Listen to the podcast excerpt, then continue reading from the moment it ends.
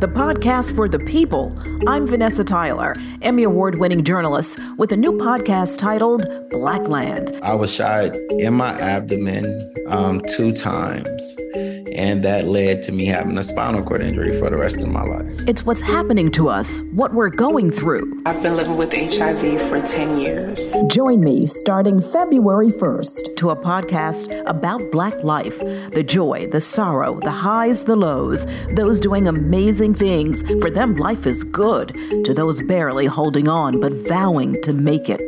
The full spectrum from the cradle. How in the world was it that a beautiful black baby girl was missing and no one knew? Where was your real mother?